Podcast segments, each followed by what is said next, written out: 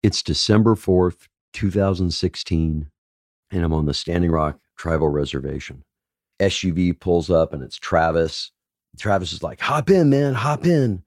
And they go and they pull me behind the gas station outside of the casino where no one can see me. And they tell me all the intel they're getting is that AIM is about to kill me. And I need to evacuate Standing Rock immediately. And I think, I don't know either one of these people. Sure, we chit chatted, we talked online, we emailed. I don't know either of these people. And I thought, this is it, man. I'm these guys are going to kill me. These guys are contractors. And I said, well, here's the thing. There's like supernatural aspects to it. And I'm literally the angel Metatron. And I'm on earth just to do this thing tomorrow. And I don't care who's trying to kill me, I'm going to do this ceremony, and there's nothing in the world that can stop me. And so I think back on that moment, and I want to know what happened to me. What brought me here? Who were these people? And I'm sitting here with Emily Bix, who's a journalist that I don't know. And we've been connected through a mutual friend who thinks I need to talk out what happened to me and figure out what happened to me. Thank you, Wes, and welcome to American PSYOP, where we're going to try and help Wes get to the bottom of his story. So, yes, I am a journalist. I currently write for Heavy.com, where I cover sports, news, politics, entertainment. Used to write for the New York Observer and the Hollywood Reporter. So, our mutual friends, the producers of this show, Jack and Marley, first heard your story in June of 2017. They didn't believe you and thought you were simply delusional. but then on a future project examining the origins of QAnon, Jack and Marley said they kept coming across names and situations you had described and decided they wanted to help you sort it out. They approached me because I had done some reporting on the origins of QAnon myself and because I didn't already know Wes or his story. Now, Wes, from what I understand, you believe you started becoming the target of psychological operations known as PSYOPs starting in the late 90s. That's correct.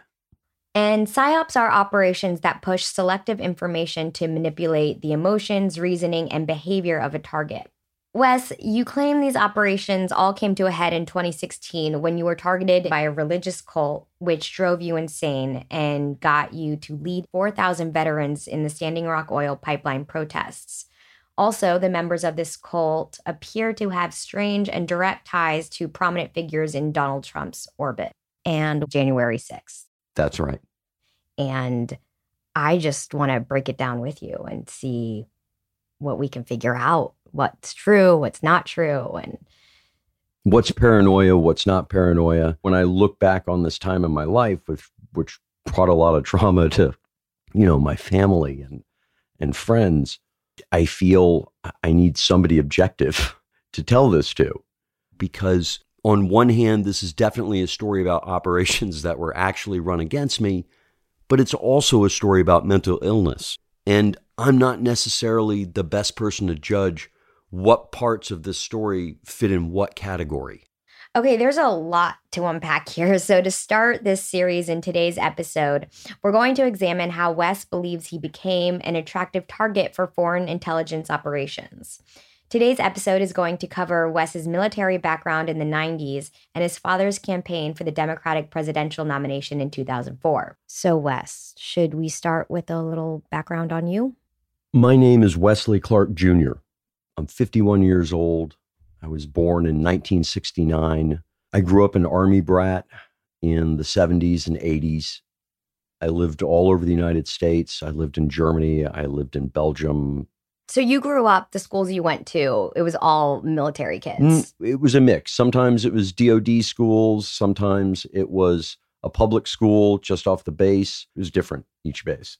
Was it easy making friends each time you moved? This is where I look back on my story and I realize a lot of what my weakness was and the thing that came later and nearly got me killed. is that because you're only a place for maybe a year to two years and you're an only child, you just you have to let it all hang out.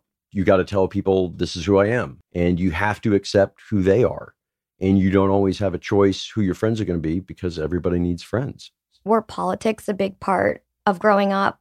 Was your family politically involved or Not- was it separate? No, totally separate. Did they and everyone around them lean Reagan?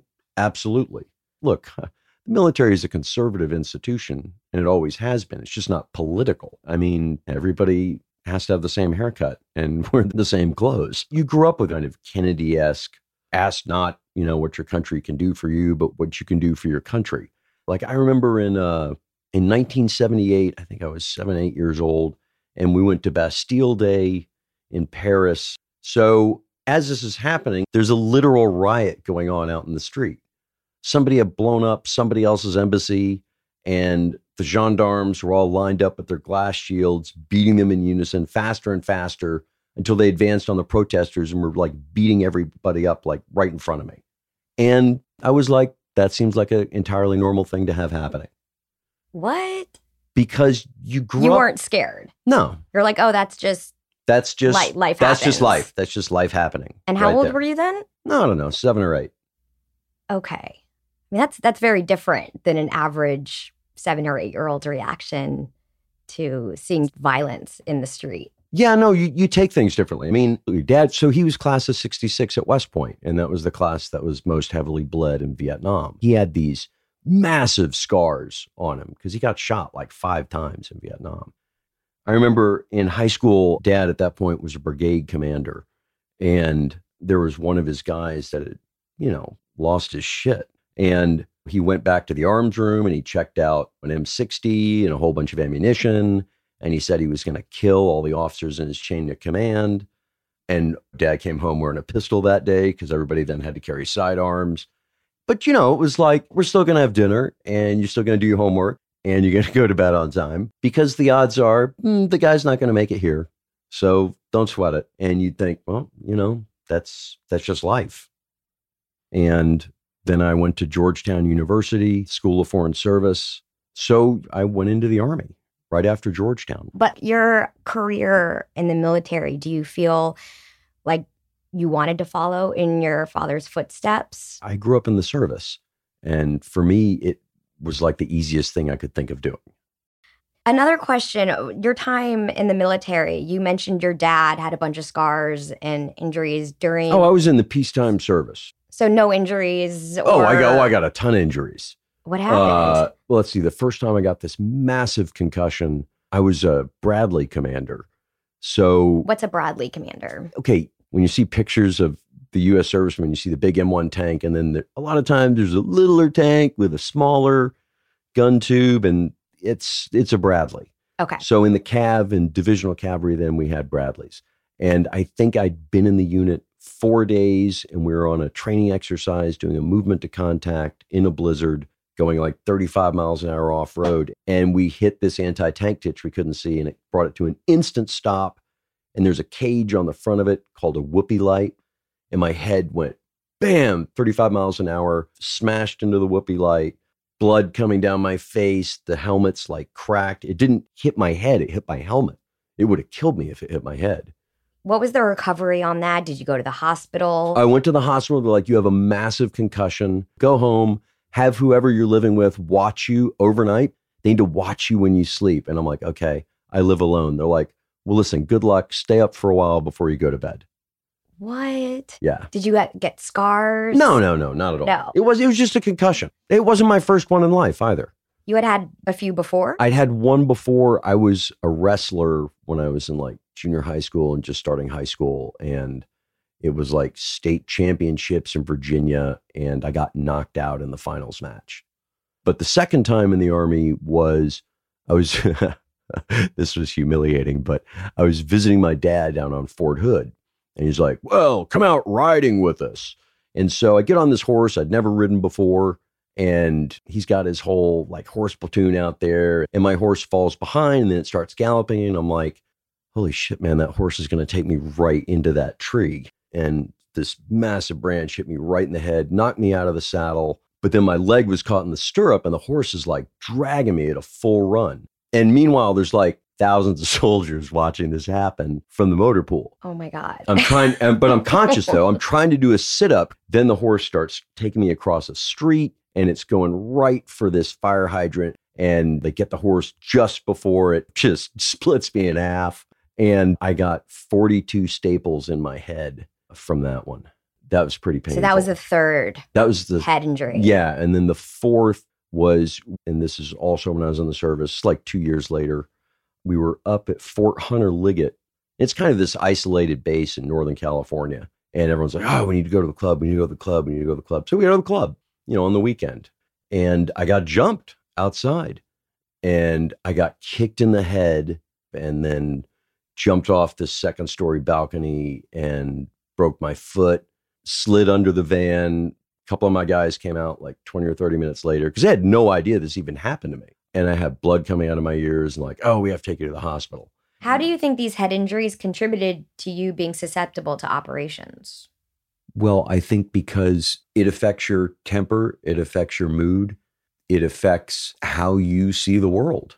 And that dovetails into being influenced because when you're in a emotional state, you're not going to make rational decisions. Did life change for you as your dad moved through the ranks? By the time I went to college, he was just a colonel. And it sounds like, oh, just a colonel, but there's like thousands of colonels out there. And we were just kind of a regular family. And then when I was out of Georgetown and into my time in the service, he became a general. But once somebody becomes a general, things suddenly become political in ways they never were before. And one of his jobs was the J5, one of the Joint Chief of Staff positions in charge of international affairs and strategy as a advisor to the president and the Secretary of Defense. They negotiated the peace accords in Bosnia. New to office, President Clinton focused on ending the war. It's in the American interest to limit the conflict to Bosnia, to try to restore humanitarian conditions, to see that a bad example is not set, and to limit the refugee outflow. Okay, and the Bosnian War was a part of a series of conflicts which went from 1991 to 2001, known as the Yugoslav Wars. Yugoslavia formed as an independent country in Eastern Europe after World War I. It was made up of six provinces, each with some autonomous rule, almost like US states, each with different religious and cultural identities. When Milosevic's Serbian troops committed genocide against Muslims in a region of Yugoslavia called Bosnia in 1995, NATO stepped in with an American led bombing campaign against the Serbs. And I remember, and this is before the age of cell phones, this is like 1995.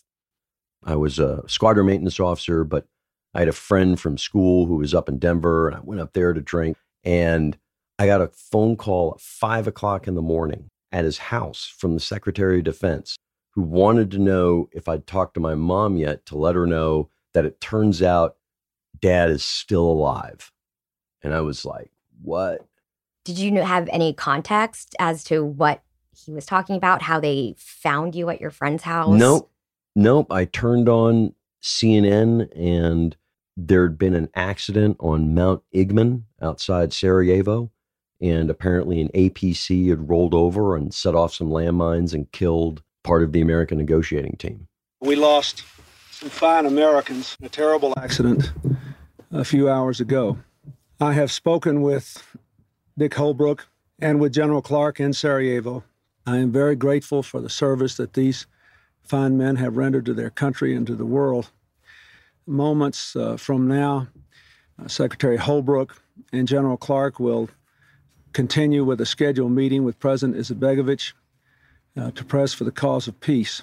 How far away was your dad from that explosion? Oh, he was like right there. He rappelled down the mountain and, and tried to rescue him. But it was just that's when life started to get weird.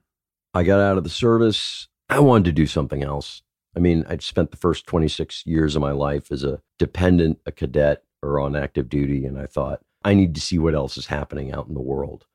So I had this friend of mine from the last school I was in named Porter, who worked as a PA on A Time to Kill. And his godfather was like this big Hollywood producer. And he goes, Dude, you should come out to California and live in Los Angeles. You get 150 bucks a day and free lunch. And I was like, $150 a day and free lunch? That sounds reasonable. Sold. Sold. like something as far away from the army as I could get. And you came out here alone? Came out here alone with a dog. And were your parents supportive of the move? Where they were like, No, "Are totally against really it. Going to 100%, hundred percent against it. Like you're throwing your life away. You could be a general if you stayed in, because you know I I did really well when I was in. It's it's something I loved. You know, when I look back on my life, I was happiest when I was in the service, because outside the service, the world doesn't make as much sense. Like I trusted everybody I was with, enlisted officer. They had my complete trust that we're all on the same team. Now, I didn't always trust their competence. And then that's flipped in the civilian world. In the civilian world, what I found was people are really competent, but you cannot trust them. And I have to keep learning this lesson over and over and over again. And it's one of these things that after being targeted and, and going through this thing I'm going to explain to you, Mhm. even today, sitting down here with you, there's part of me that goes, Is this an op? Am I being set up? Was my name taken out of the file? They're like, Look at this sucker. Let's use him one more time and burn him. Oh man. That's that's a hard thing to live with. To constantly be in that position of not trusting anyone or even me. It is. I guess we'll work through that. Okay. So, anyway, I worked as a PA for a while, which sucked. You work like 18 hour days, everybody shits on you. That free meal is not that good. I mean, it's it's exciting at first. It's better than Chili Mac. Then I became close with this Australian trust fund baby I'd met working at Jersey Films. Okay, and I should mention in this series, there are two instances where the lawyers asked us to omit someone's name because the only evidence for a potentially damaging claim was Wes's recollection. This is one such occasion, and this character will be referred to from here on as the Australian. I, I didn't go out with him like and party with him because I mean I was working all the time, but also he was like compulsive with women, like one of those guys who hits on every single woman at the bar until somebody is like, sure, why not? He's that guy. He's that guy. I mean, he was really good looking and he was rich and really into Buddhism and like smoothies, mate. So that probably helped. No but at the same time, Yeah. the no shame numbers, I was like, it's embarrassing. I don't want to go out in that thing. So the Australian had come into money and wanted to set up an angel film financing company. And he went over to, to Cannes and supposedly slept with Traci Lords. He met this German guy who was one of the first people to sell his company to Amazon. This was the late 90s. And the Australian was like, Listen, mate, they paid this guy $200 million cash, mate. Cash. You know how many movies we can make with that, mate? Well, I'm going to go traveling with the guy. He's a fucking partier, mate. We're going to go to Macau. This Chinese billionaire that lives at the top of Bel Air, mate. We're going to get on a plane and we're going to go over there. And when he came back, he was like, Oh, mate, it was epic, mate. Epic. So we get off the plane. It's just us. Me and the German guy and the Chinese billionaire. And there's a hundred girls lined up, mate. The oldest girl, mate, might have been 16, mate. And they were like, everybody take three girls. You keep them for the week. And I was like, I- I can't spend any more time with this person. And uh, we stopped hanging out and, you know, barely kept in touch over the years. Your dad becomes the head of NATO in 1998. He was the Supreme Allied Commander for the Alliance, which is the title Eisenhower had had. And NATO is an international alliance between countries, mostly European and American, which started in the 1940s. And it's basically an agreement that if Russia attacked one country, all the rest would defend it, right? It's a yeah, it's a mutual defense treaty. What does it mean to run an organization like that? So it's it you have joint commands, you have integration of forces, they train together. You have to somehow juggle the interests of all these different member states and get everybody on board. Right at this time, the wars amongst the now former Yugoslavian states has erupted again, and again, it's Milosevic leading the Serbian faction going to war with a country that used to be a part of Yugoslavia. This time, it's Kosovo. And they had trains that they were loading people on to kind of ethnically cleanse it. Yet more evidence emerged today of the scale of the atrocities committed in Kosovo. Hundreds more bodies have been found in several areas of the province. My fellow Americans, today our armed forces joined our NATO allies in airstrikes against Serbian forces responsible for the brutality in Kosovo. Essentially, what happened was we bombed Kosovo for weeks. And finally, Milosevic buckled and NATO rushed in to occupy. And at the same time, the Russians were trying to flood it with Russian soldiers. That way, it's an empty victory for NATO. And the Serbs remain in control, backed by the Russians. Why were the Russian troops there? The Serbs are their boys. So there's peacekeeping forces in Bosnia to kind of look out for the interests of the Serbs. And the goal for the Russians is to always get as deep into your shit as they can get to cause as much potential trouble later. And so you want to head that off as quickly as you can. And so the British were ordered to take the runway, and the British general's like, I'm not starting World War III for you, General, and wouldn't do it. So then instead, they just had American helicopters land on the runways as they convinced Kiev to close Ukrainian airspace to the Russian transport planes. So they weren't able to reinforce their position. That left the Russians pissed off at my father and seeing him as a future threat that need to be checked. So, how do you think your dad, being the head of NATO, opened you up as a target? Russia and its allies have proven over many decades that they go after people's families and they go after people's children to use them as pressure points or gain undue influence or gain information. But look at it from their perspective. So they're like, okay, the guy who's in charge of the military alliance that we're up against, we can't monitor all of his calls, but he seems to call this number in Southern California once or twice a week. And we could find out things that we may find useful. Well, because every, here's the thing at that point, everybody assumed, well, your dad was the head of NATO. You must have a top secret clearance. And so a lot of what you're going to hear is all the people who talk to me and tell me things that assume I have some kind of security clearance. I feel like even in, you know, today's news with Hunter Biden and the Trump kids, like it's easy to see why they become the targets. Absolutely. And all of them have been targeted. The Trump kids have, Hunter Biden has, they've all been targeted and subjected to influence operations. I moved to New York and I started working in advertising as like a director of new business. Then that all came to a screeching halt on 9 11 because our number one clients were Cantor Fitzgerald eSpeed and they all died. And I remembered watching the Twin Towers fall, like from 6th Avenue and 14th Street, and not knowing who survived and who didn't survive. And my uncle worked down around there, and I called other friends I'd had that I've served with, and I'm like, that's it, man. I'm going back in the service. I'm going to go get these motherfuckers. And I called my dad and I told him, I'm going back into the service. I'm going over there. And he said, Don't do that. You will never be used against the people who did this. He goes, You will wind up going overseas, killing people that had nothing to do with it, watching your friends die, and it's going to haunt you for the rest of your life.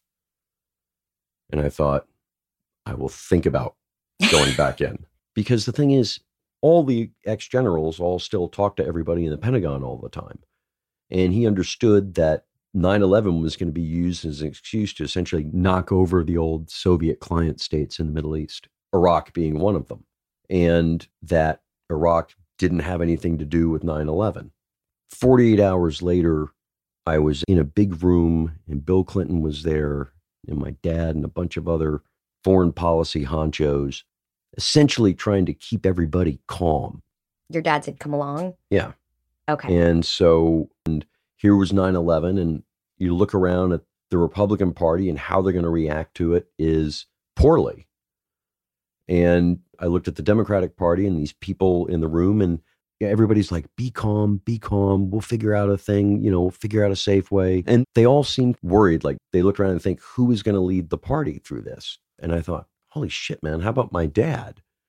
because he just won a fucking war, like the first war in Europe in like 50 years for the right reasons. And we're kind of regular people. And he's not corrupt. He's a really smart guy. You know, I was a conservative guy up until like the late 90s. I wasn't like crazy conservative, but I was like, I grew up in the army. And so when I went home to visit my dad in NATO after the war, he said, You know, listen, there's something I got to tell you. We got this briefing from the European Science Commission today, and climate change is going to hit really hard when you're like in your 50s, like during the 2020s. And it's going to cause crop failures in parts of the world where they haven't had crop failures in years. Everything could fall apart. So when you hear stuff like that, it changes the way you look at things. And then he came out against the war in Iraq. Do you think your dad becoming a public figure by being vocally against the Iraq war made you a target to operations? Once people think you may be on a trajectory to power, they're going to burrow in and figure out ways they can manipulate you or curry your favor. Let's say you just did something that is totally on the news.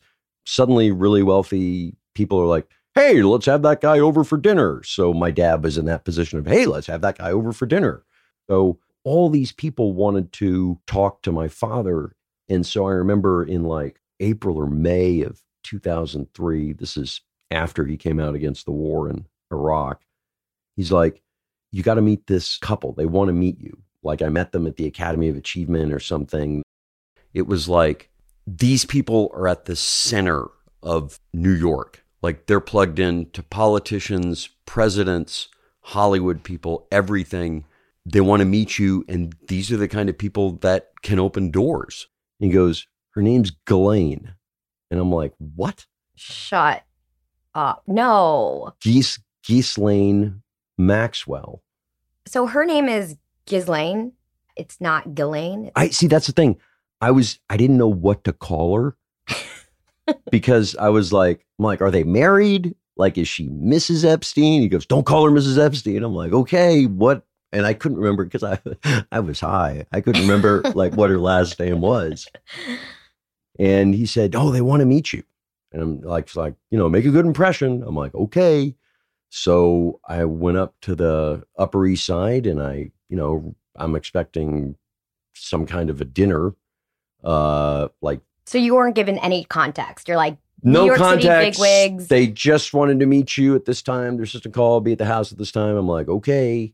Um, and I go in and they, I'm brought up to the second floor. was it a nice home? Yeah, it was that giant. It was the home. Yeah, yeah, yeah.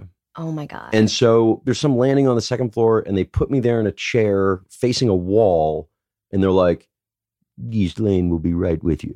And at this point, I've got hair like Robert Plant.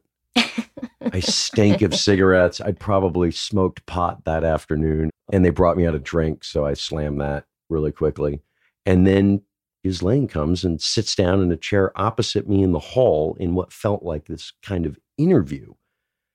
And, you know, she's like, What are you doing now? And so she said she was a helicopter pilot and she could fly anywhere and land on boats. what was your first impression of her? Were you impressed? Was it? I oh, didn't, I didn't know who the hell she was. I was just like, Who's this dowdy old, you know, British woman? And, you know, I grew up in the service and it's fairly conservative. And so my answers were all kind of golly gee whiz shucks. And she's, you know, was like quizzing me on things like, you know, what do you think the biggest danger facing the country is? And I said, well, you know, there's climate change, but then the the big thing that's killing the country is income inequality. And it was like, all right, have a nice night. Like, man, we're not interested in that issue. See you later. have a nice night. It's over. Jeffrey won't be joining us. There will be no dinner. Goodbye. okay, but and thank God that thank God that was the outcome of what happened. what answer were they looking for? Like, what answer would have been like, oh, you need to meet Jeffrey? Yeah, if she, what do you think the biggest dangers in the world? I'd be like, not enough young chicks. oh Like, God. Um, that probably would have gotten a meeting with Jeffrey. Did you tell your dad about this conversation? Yeah, I'm like, there's this weird kind of conversation. He's like, they're all weird people. so he's he. Your father had hung out with them quite a bit. He'd met them. The way the country works is there's all these conferences out there, okay? And this will set off everybody's conspiracy antennas from, you know, the Milken Conference to the Clinton Global Initiative to all like there's a whole circuit of these things. And incredibly wealthy people and the people that run their offices, they all go to all these things and hobnob with each other. It's, you know, hopefully they'll get to meet him in the, you know, the airport lounge and they can have a talk and then figure out how they can be in business together. And it's it's all kind of measuring each other up and networking. It's just like Los Angeles.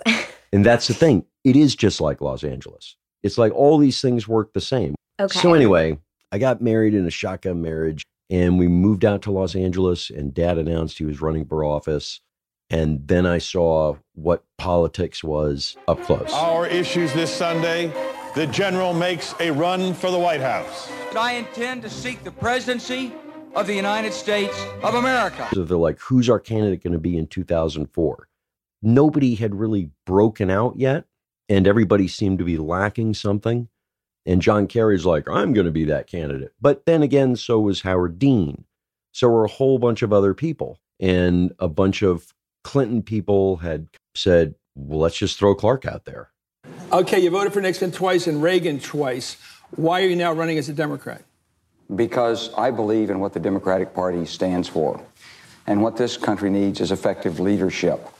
And it needs a party that engages abroad, not uses force abroad necessarily, but engages abroad. And it needs a party at home that lifts people up, not leaves them behind.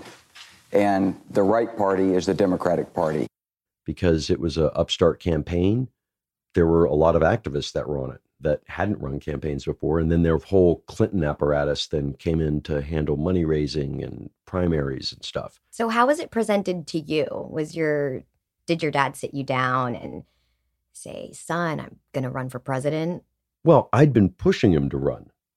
So when he w- announced to, that he was running for president, you were like, "Finally!" Yeah, I was like, finally, and like, why did you wait so long? Like, you're too late. So you were a big supporter of it. Big supporter. I was out there. I gave speeches and stuff. I traveled around for him. But I realized when he was doing it, 90% of his time was on the phone talking to people to raise money.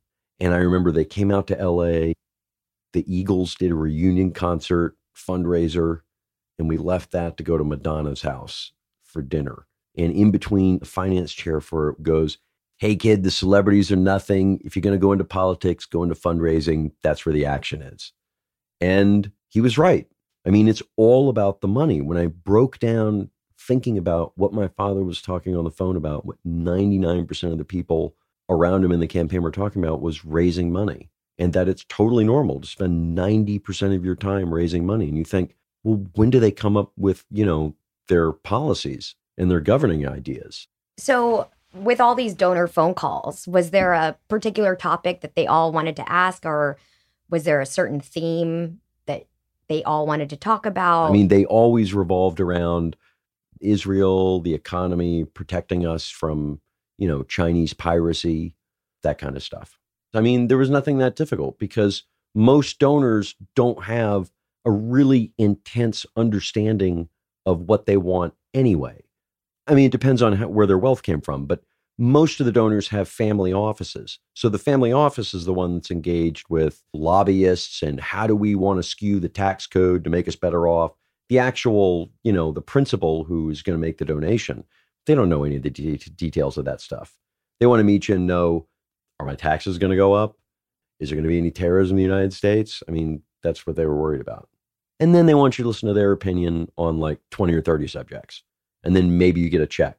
But everything revolves around that. And every political professional around him was like, this is exactly how every single campaign is. Like, there is nothing unusual about what you're seeing. It's different in both parties. Like, the fundraising is the same in both parties, but most Democratic candidates have to be self funded with their own networks of donors they can tap into. Whereas the Republican Party is a much more organized party. So, what they're able to do is say farm out positions for politicians. Hey, will this guy do exactly what we tell him to? Yes. Okay, congratulations. You are the new representative from Colorado. And they chose not to compete in Iowa. And I thought that was a stupid decision. Uh, Any particular reason? well, I thought we grew up a lot in the Midwest, and I kind of felt like I understood people from there and I thought he would connect well. But the Clinton people did not want him to build an organization there. When he didn't compete in Iowa, it felt like that was it. And the professional staffers didn't leave yet, but they all had their feet out the door. And by that point, that was also the end of Howard Dean. I felt like the only reason the Clintons and their people had backed Dad, and really what he was there for was simply to stop Howard Dean from winning in 2004. And then once Howard Dean been stopped, it was like, all right, everybody get on board the establishment train. Like that sounds like a crazy thing to think. And I didn't think that while it was ongoing. The farther through the campaign I got, you realize a lot of successful people in life are successful because they've sabotaged those around them. And you could see people actively do it, jostling for what their next job is going to be. So when the campaign ended, was there a sense of relief Oh, yeah. or disappointment? Well, How did your dad feel both. about it? by the time it was over, he he just realized, you know, he'd probably bitten off more than he could chew. And he didn't understand the civilian world yet. He hadn't been in it long enough. He hadn't seen the way things really worked because you have a lot of stuff in the army where, you know, do it for the right reason, be mission focused. And the civilian world doesn't work that way. Whether it's politics or Hollywood, it is individual focused and that individual advancing forward. And he didn't get that. So when your dad was running, did, did people assume that your family was incredibly wealthy? Oh, yeah. You know, anyone you met from Asia or Eastern Europe assumed that you are from powerful family. We will be in business together. And they believe because in their, in their countries, their militaries are deeply involved in their economy. In ours, not so much. But everybody assumed you had money. From what I've heard of your story, it sounds like things actually heated up for you after your dad ran for president. Why do you think that was? because at the time, even if the campaign wasn't going to work out, there was always the sensation he would have some kind of future involvement in some administration down the line, just because he had come out as a Democrat and was a four star general. When you look back at this period of your life, how do you see yourself? Looking back from now, I was a sucker. Next week, we're going to get into your life after the military when you entered private life and start getting pulled into operations. I mean, imagine getting this call. Like you're a writer, you've worked a couple years in development, and you get a call that's like, "We have ten million dollars. We have an Academy Award nominated director. We have interest from Richard Gere, John Malkovich, and Julia Ormond. And Bono says we can use any songs we want from the U2 library. Would you not jump on that project?" It was like the first the first op I'd been targeted in. And it led to, you know, I had to evacuate a part of the world or I was going to supposedly be assassinated. The Sarajevo film thing ties into everything. That's going to be a story we unpack next week for sure. We'll start there. Thank you for listening. We'll be back next week with more American PSYOP. American PSYOP is a Bunker Crew media production in collaboration with MeidasTouch. It was edited and directed by Jack Bryan. Our producers are Stacy Scher, Marley Clements, and Jack Bryan. Executive producers are Ben Meiselas and Grant D. Simone. Sound design by Joy Ellett. I'm your co host, Emily Bix. Please join us again next time.